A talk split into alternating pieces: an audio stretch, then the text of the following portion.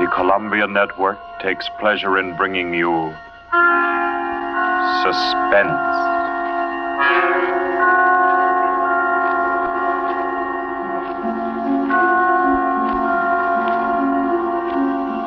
Suspense. Stories from the world's great literature of pure excitement. A new series frankly dedicated to your horrification and entertainment. Week by week, from the pick of new material, from the pages of best selling novels, from the theater of Broadway and London, and the sound stages of Hollywood, will parade the most remarkable figures ever known. CBS gives you suspense.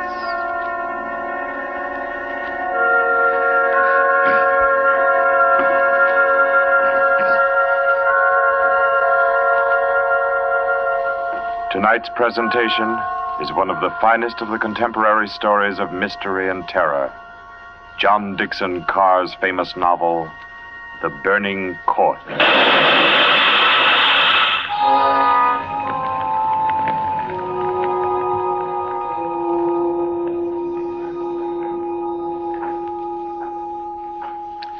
Ah, a glass of sherry by the fireside of a beautiful suburban home. What could be more comforting? You're an admirable host, Mr. Depart, and it's really a shame our first meeting is under such a cloud. It's also a shame I have so little time to tell you which one of your guests here ah, murdered your uncle last week.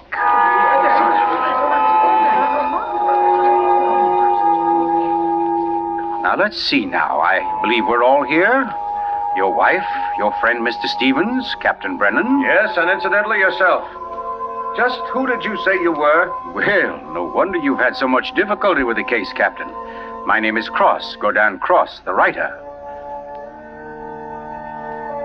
As a matter of fact, it's because of my just completed book, Poisoning Throughout the Ages, that I happen to be here now. And Ted Stevens there happens to be a member of the firm which publishes my work. I'd never seen him until tonight, but I've been told what happened. This afternoon, he began reading my manuscript for the first time on the train. The commuter's train, which every afternoon deposits him safely and soundly here in Crispin. I imagine he was halfway home by the time he finished the first chapter. Then he turned a page. Attached to the following leaf was a picture. And looking at it, the young man stiffened suddenly and all but cried out his shock. It was a picture of a young woman, and under it had been printed Famous Poisoner Marie Dobré, 1676. Ted Stevens was looking at a picture of his own wife.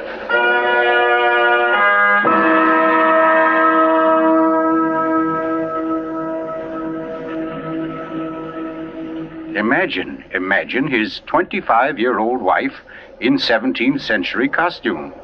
The face, the features, even a wistfulness of expression were identical. Even the name.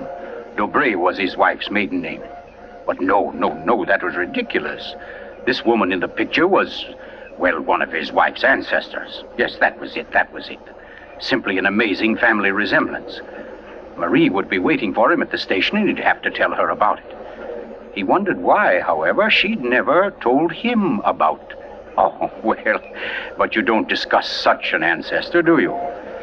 Ted Stevens glanced down at the chapter to which the picture had been attached. It was entitled The Affair of the Non Dead Woman.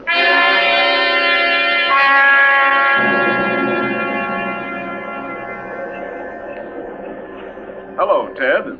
Stevens was almost jolted from his seat. It was Dr. Weldon, professor of English at the college, an old friend of his. Quickly, he thrust the picture beneath the manuscript and moved over. Hi, I didn't see you, Doc.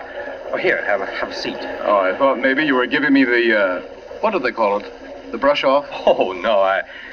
Uh, say, as a matter of fact, Doc, you're the one man I do want to see. Yeah? Very flattering. Remember those discussions we used to have about murders? Better than bridge anytime. Well, I got the idea that you'd made sort of a hobby out of the old cases, the historical ones. Well, I've studied quite a number of them, yes. Ever hear of a woman named Marie Dobre. Marie Debray? Marie Debray. Oh, yes. Uh, th- that was her maiden name, of course. One of the finest specialists in arsenic poisoning you could ever hope to find. Oh, we're almost at our station, Ted. Let's get to the door. Yes, a real charmer Marie was. Must have disposed of half a hundred husbands, lovers, suitors, and just plain friends before she was caught. Uh, what happened to her, Doc? She was beheaded and burned. Crispin!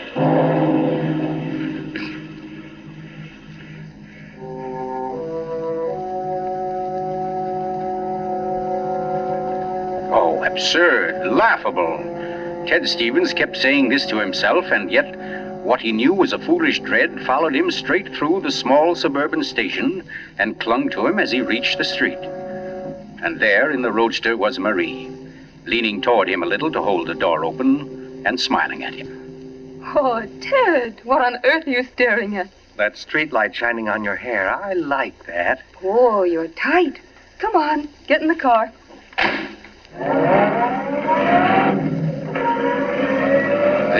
Like a wisp of smoke, it was gone. The whole ridiculous fear, the delusion.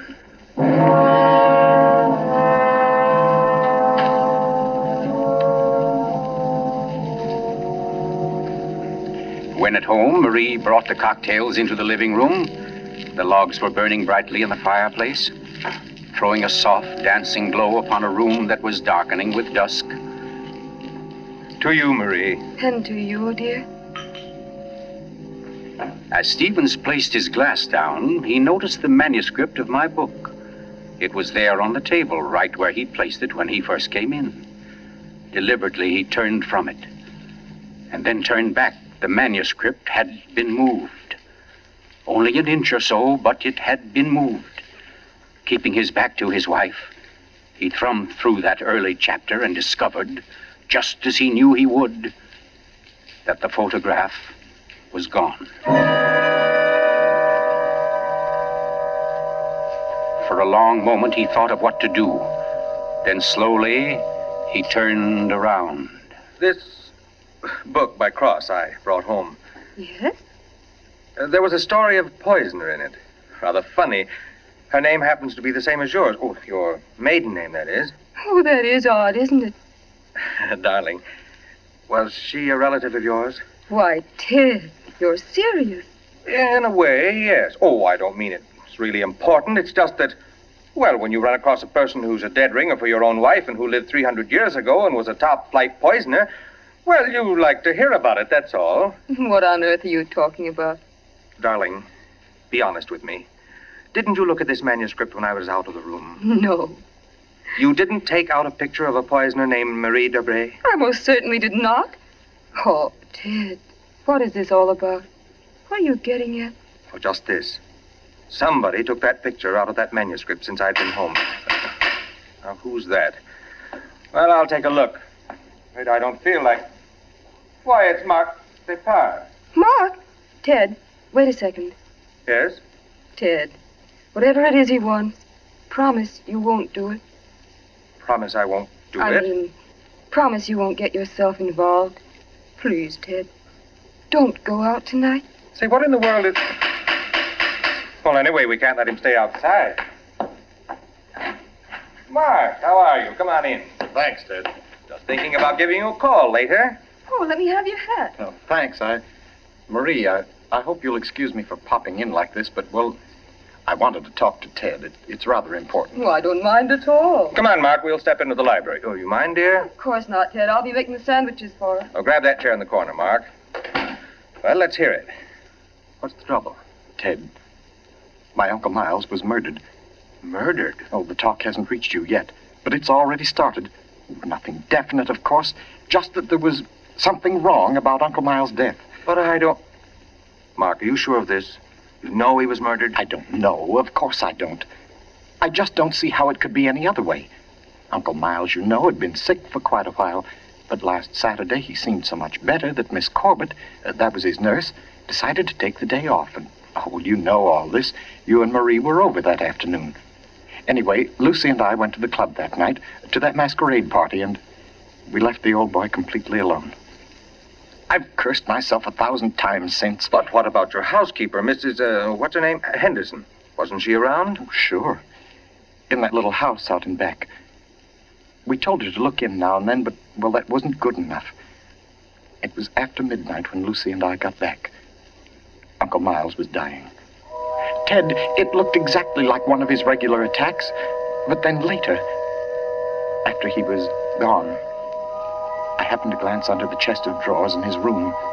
There was a small silver cup under there, almost drained, and Uncle Miles' cat. The cat was still warm, but quite dead. Oh. I managed to get the cat out of the house and buried without anyone seeing me. Next day, I had the contents of the cup analyzed. It was poison? Yes. Arsenic. Well, what do you want me to do? Help me open the crypt. What? I want to have a private autopsy performed. Help me get Uncle Miles' body out of that vault. Oh, I know it's a tough job. The thing is sealed solid, but we can do it. You mean without the police knowing about it? Without anybody knowing about it. Mrs. Henderson's visiting her sister, and I managed to send Lucy over to the club. You must be crazy. You're playing with dynamite, Mark. This is something you've got to tell the police now. I can't take that chance. But they'll have to know sometime. You're only I've got to know first, I tell you. You don't understand, Ted. There was somebody in Uncle Miles' room that night, handing him something in a silver cup. Mrs. Henderson was on the porch by the window. She saw her.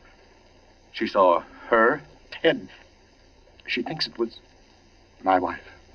Oh, Lucy. It doesn't mean anything to Mrs. Henderson yet, because she doesn't suspect anything. But, well, Ted, you've got to see why I've got to be sure, why I've got to know how Uncle Miles died. Because it wasn't Lucy, Ted. I know it wasn't. Of course not, Mark. She had an alibi. Well, she was with you at the club, wasn't she? Yes. Except for half an hour. I see. You'll help me, won't you, Ted? When do we start? As soon as you can make it. Okay. Come on now. I- I'll get your hat. You trot on ahead, and I'll come over as soon as I can see Marie. But You're not going to tell her about this. Of course not. I'll think of something. Don't you worry about it. No, thanks, Ted. Thanks a lot. Uh, Marie, I'm coming. uh, darling, uh, Mark asked me to. Uh, I know, Ted. Here. You better take these sandwiches with you. You'll be hungry. Oh, But you knew I was going out? Yes, I knew. You listened to us? I couldn't help it, Ted.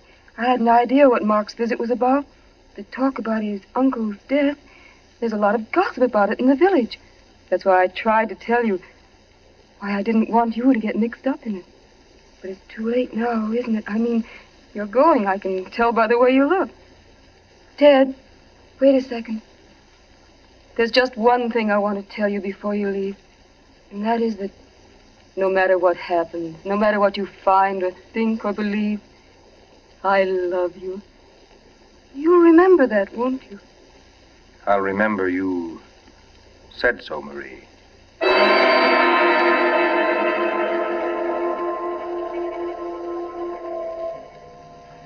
By the light of a dim kerosene lantern, Mark and Ted Stevens pounded their way through the thick shelf of rock that covered the Depar's ancestral tomb, pried open the great slab of stone which lay across the subterranean door, and then at last descended to the dank, ink black chamber.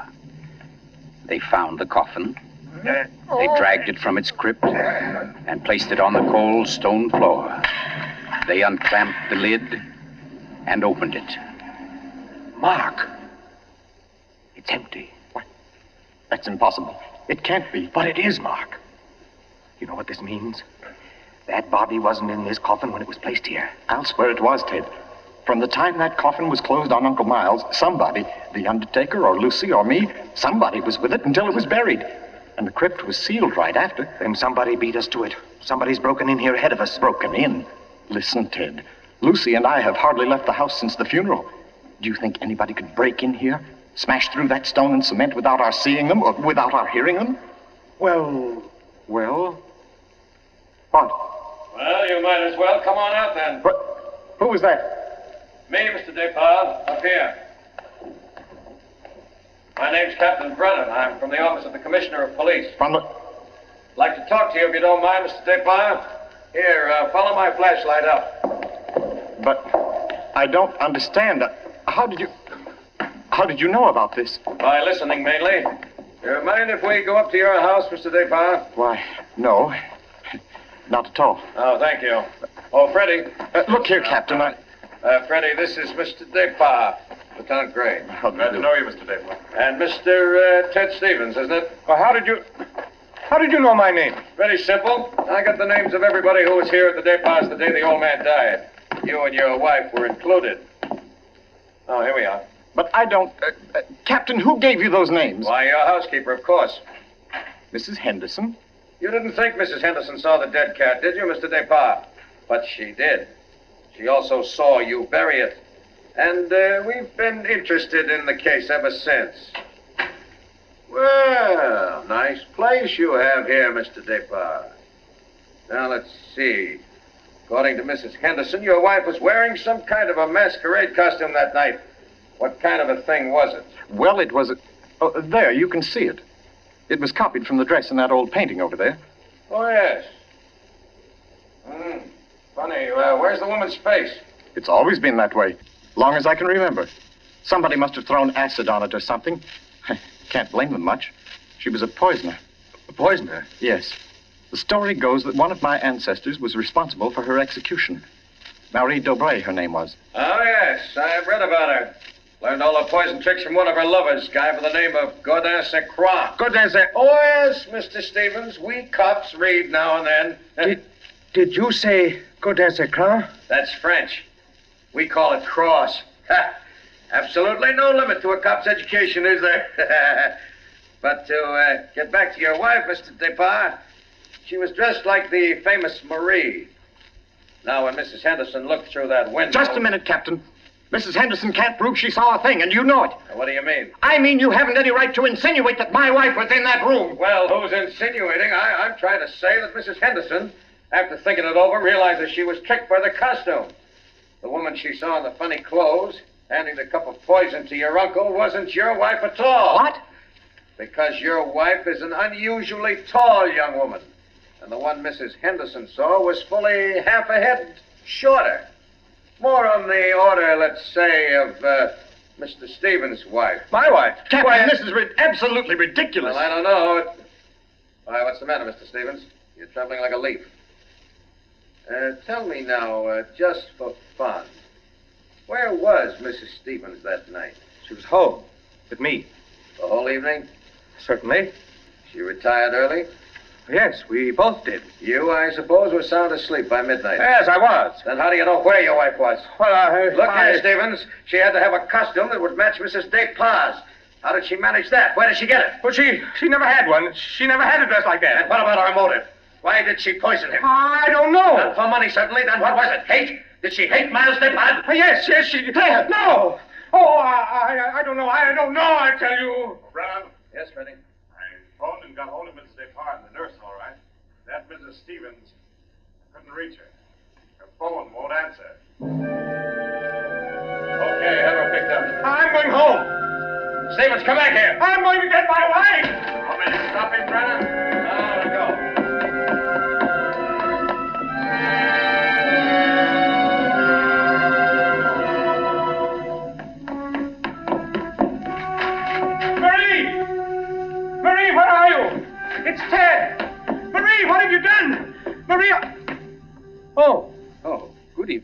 Uh, who are you? I? Uh, my name is Cross. Go down Cross. Cross. Where's my wife? What have you done to her? you fiend, what have you done to my wife? You are nothing at all, young man. Here, here, here. Sit down. You're lying. Something's happened to her. The police just phoned. There wasn't an answer. Why are you here? Why am I here? Well, because your wife, reading my chapter on the Dubrays, realized I knew more about the family than even she did. Because she found my phone number on the front cover of the manuscript. And because I know an exceptional case when I hear one. Does that answer your question? No, and you know it doesn't. Can't you see I've got to. I've got to know whether. Yeah, I see. Whether your wife is that Marie Dobray, who was burnt. Burnt by order of the High Tribunal for all poison cases. The burning court of France. Witchcraft, black magic. The world across the threshold. You're quite sure, no doubt, also, that I'm Godin Saint Croix, who first wooed her. No, no, my boy. no, my real name happens to be, of all things, Tom Simpson. Most unsuitable for a distinguished writing career. And Marie Dobray is no more your wife's real name than mine is Gordon Cross. What? Your esteemed wife was an adopted child, Mr. Stevens, adopted by people in Canada named Dobray, remote members of the real family of poisoners. Ah, I can't believe it. Why? Why didn't she tell me? You why? Because until I told her half an hour ago, she didn't know it herself. You see, in the course of my research on the family, I found out about it. And in the course of talking with your wife, I found out something else. How for years she was haunted by the fear that she might be a poisoner by inheritance, by blood. And you can see, can't you, why she never talked about it, her Yes. past to you? Yes, yes. And yet, Mr. Stevens, you had all but made her forget that past. You. And that's why she was willing to lie, to steal a picture, do anything, in order to hold you to her. Yes, yes, I, I see that now. You know, young man, I I rather think she loves you. But as you will see, though, I she comes only when I call her. Uh, Mrs. Stevens, You mean she's. Yes, Mr. Cross. Marie, it's you. You're all right? Oh, yes, dear. We're both all right now, and nothing can change it ever. Marie, listen. Don't say Marie, dear. Say Maggie. Maggie. Oh, that's my name, my real name. Maggie McTavish. And it's a lovely name, dear. The most beautiful, gorgeous. Darling, glamorous- darling, please. You don't understand. The police, they think you had something to do with Miles' death. They think I did. So, now, Mr. Stevens, before we go back to the Depas, don't you think you'd better tell me everything that's been said and done up to date? Having just saved your wife's soul from the burning court, now I'll wrest her body from the electric chair.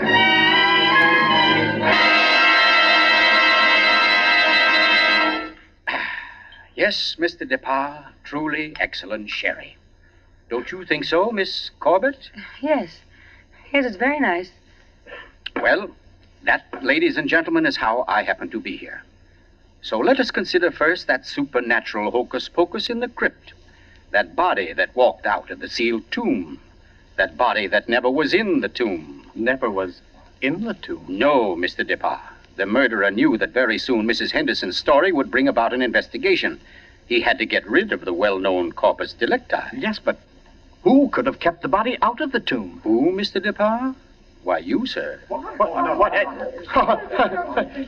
I, I don't understand. Well, it's very simple. You had the opportunity. I believe you said yourself you were alone with the body before the burial. And you had the strength. I dare say you carried it down to the furnace. Where it's now probably nothing but ashes. Ridiculous. Why would he spend an hour smashing into a crypt for a body he knew wasn't there? Why, Captain? Hmm. To impress Mr. Stevens, his witness. And also apparently you. Oh, that's perfectly fantastic. Fantastic. Oh, no, Lucy. Just comic. And I suppose, Mr. Cross, that I also put on a woman's masquerade costume, went into my uncle's room, and handed him a nice cup of arsenic. No, no, no. That had to be done by a woman. Your accomplice, as matter of fact. Oh, now come, come, come. You mustn't all look at Mrs. Depar because Mark Depar's one noble act was his frantic effort to prevent his wife from being charged with the crime. A crime which he and nurse Myra Corbett committed. Myra Corbett? Why, you. Yes, sir. Yes, Mr. Stevens. This quiet little lady beside me. Why would I do such a thing? Money, Miss Corbett. A cutout of Mark Depar's inheritance. Payments for services rendered. That's an absolute lie, Cross. You see, ladies and gentlemen, Captain Brennan never bothered to check Miss Corbett's whereabouts on the night of the murder. Why even think of the nurse? She was the custodian of the old man's health. Oh, you're crazy. You're crazy. And I yet, think. who but a nurse could so naturally offer the old man a cup? A cup he was sure contained medicine. You're making it up. Oh, the whole thing. You're just And who but Miss Corbett, living right here in this house, would know what kind of masquerade dress she must copy? Would know when Mrs. Henderson would pass the window that night, pass and see her, and accept her, she hoped, for Lucy Depar. No. No, that's not true. Oh, yes, Miss. Corbett. Yes, Miss Corbett, that dress was the touch that wrecked you. That was your own idea, wasn't it? Not Mark's. You weren't content with a mere murderer's share of the profits. You wanted a wife's share, half of the whole estate. You wanted Lucy Depar convicted and out of the way for good. Hmm. Well, I give you a toast, Miss Corbett, with Mr. Depar's excellent sherry. To a particularly ruthless poisoner. And yet, you know, on the whole, I'm rather partial to female poisoners. Why, only tonight. I. Here,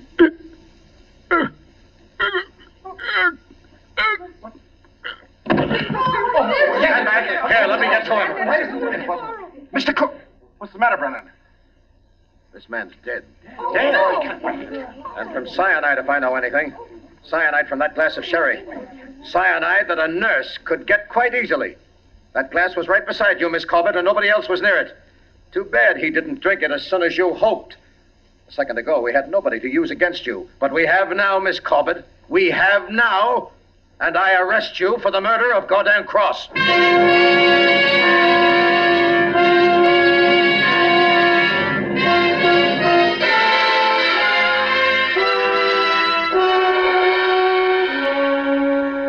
Now close to five months ago that the prominent author was murdered, and tonight Myra Corbett pays with her life for that crime. The former nurse, at first protesting her What's innocence, in recent Yes, weeks has grown... I'm in here, dear. Oh, Oh.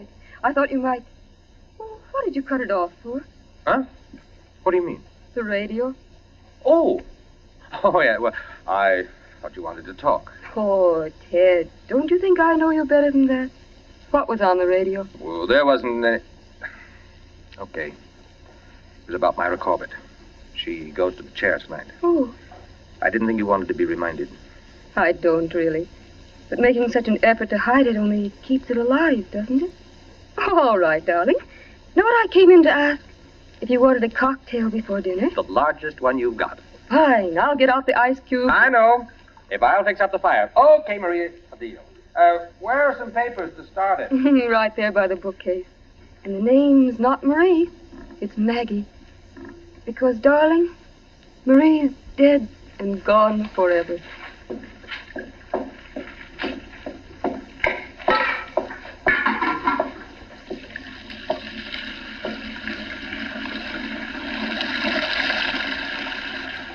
Oh, We're never dead.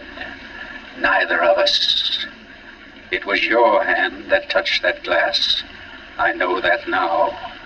And I could return the favor. But instead, I shall ask that you dispatch your husband. This one, like all the others. Now, just a little bit of poison in the drink, Marie. Any kind of a drink. What kind, Ted? Hmm? What kind of a cocktail shall we have? Oh. Any kind, darling. Any kind at all.